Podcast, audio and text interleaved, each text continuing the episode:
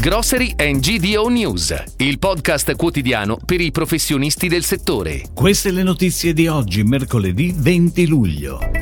C'è di Marche, i soci, le loro prestazioni e solidità.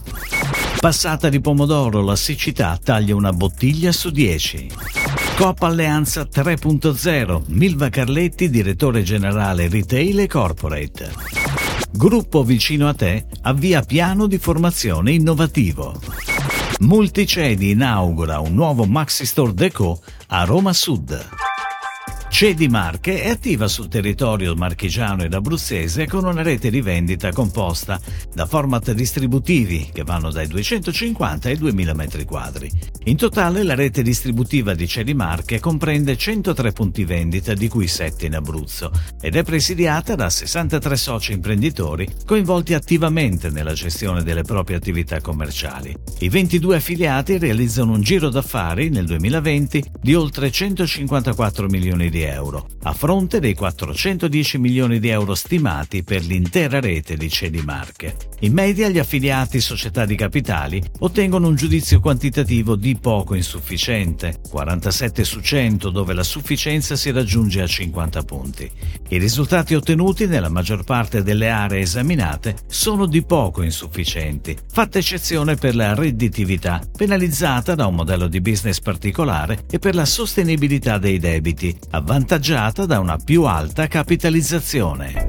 Ed ora le breaking news, a cura della redazione di gdonews.it.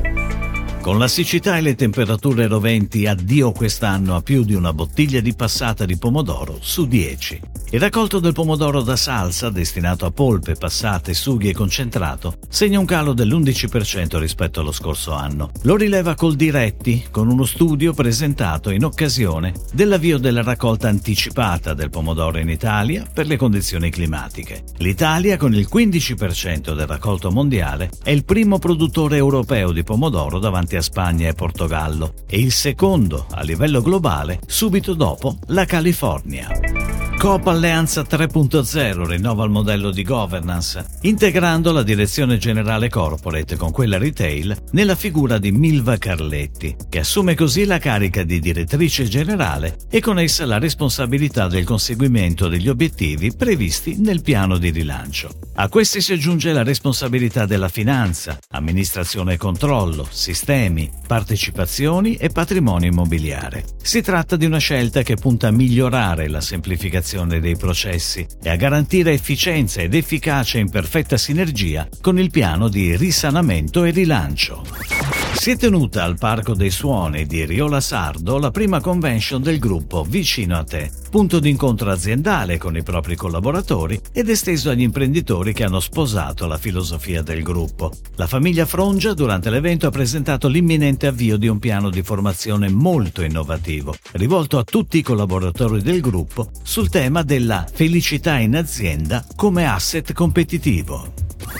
Maxi Store Deco apre nuovamente a Roma Sud, zona Fonte Laurentina. Si tratta del terzo grande supermercato sul territorio di Roma, che certifica gli ambiziosi piani di sviluppo del gruppo campano Multicedi. Il Maxi Store Deco vanta una superficie di 800 m2 estremamente accessibile e con ascensori, rampe e spazi adatti a facilitare l'accesso ai flussi interni. Offre un assortimento di 10.000 referenze di altissima e controllata qualità, mille di queste a marchio Deco, offerte per tutto l'anno a un prezzo sempre basso e conveniente. Si chiude così la puntata odierna di Grocery and GDO News, il podcast quotidiano per i professionisti del settore. Per tutti gli approfondimenti vai su gdonews.it.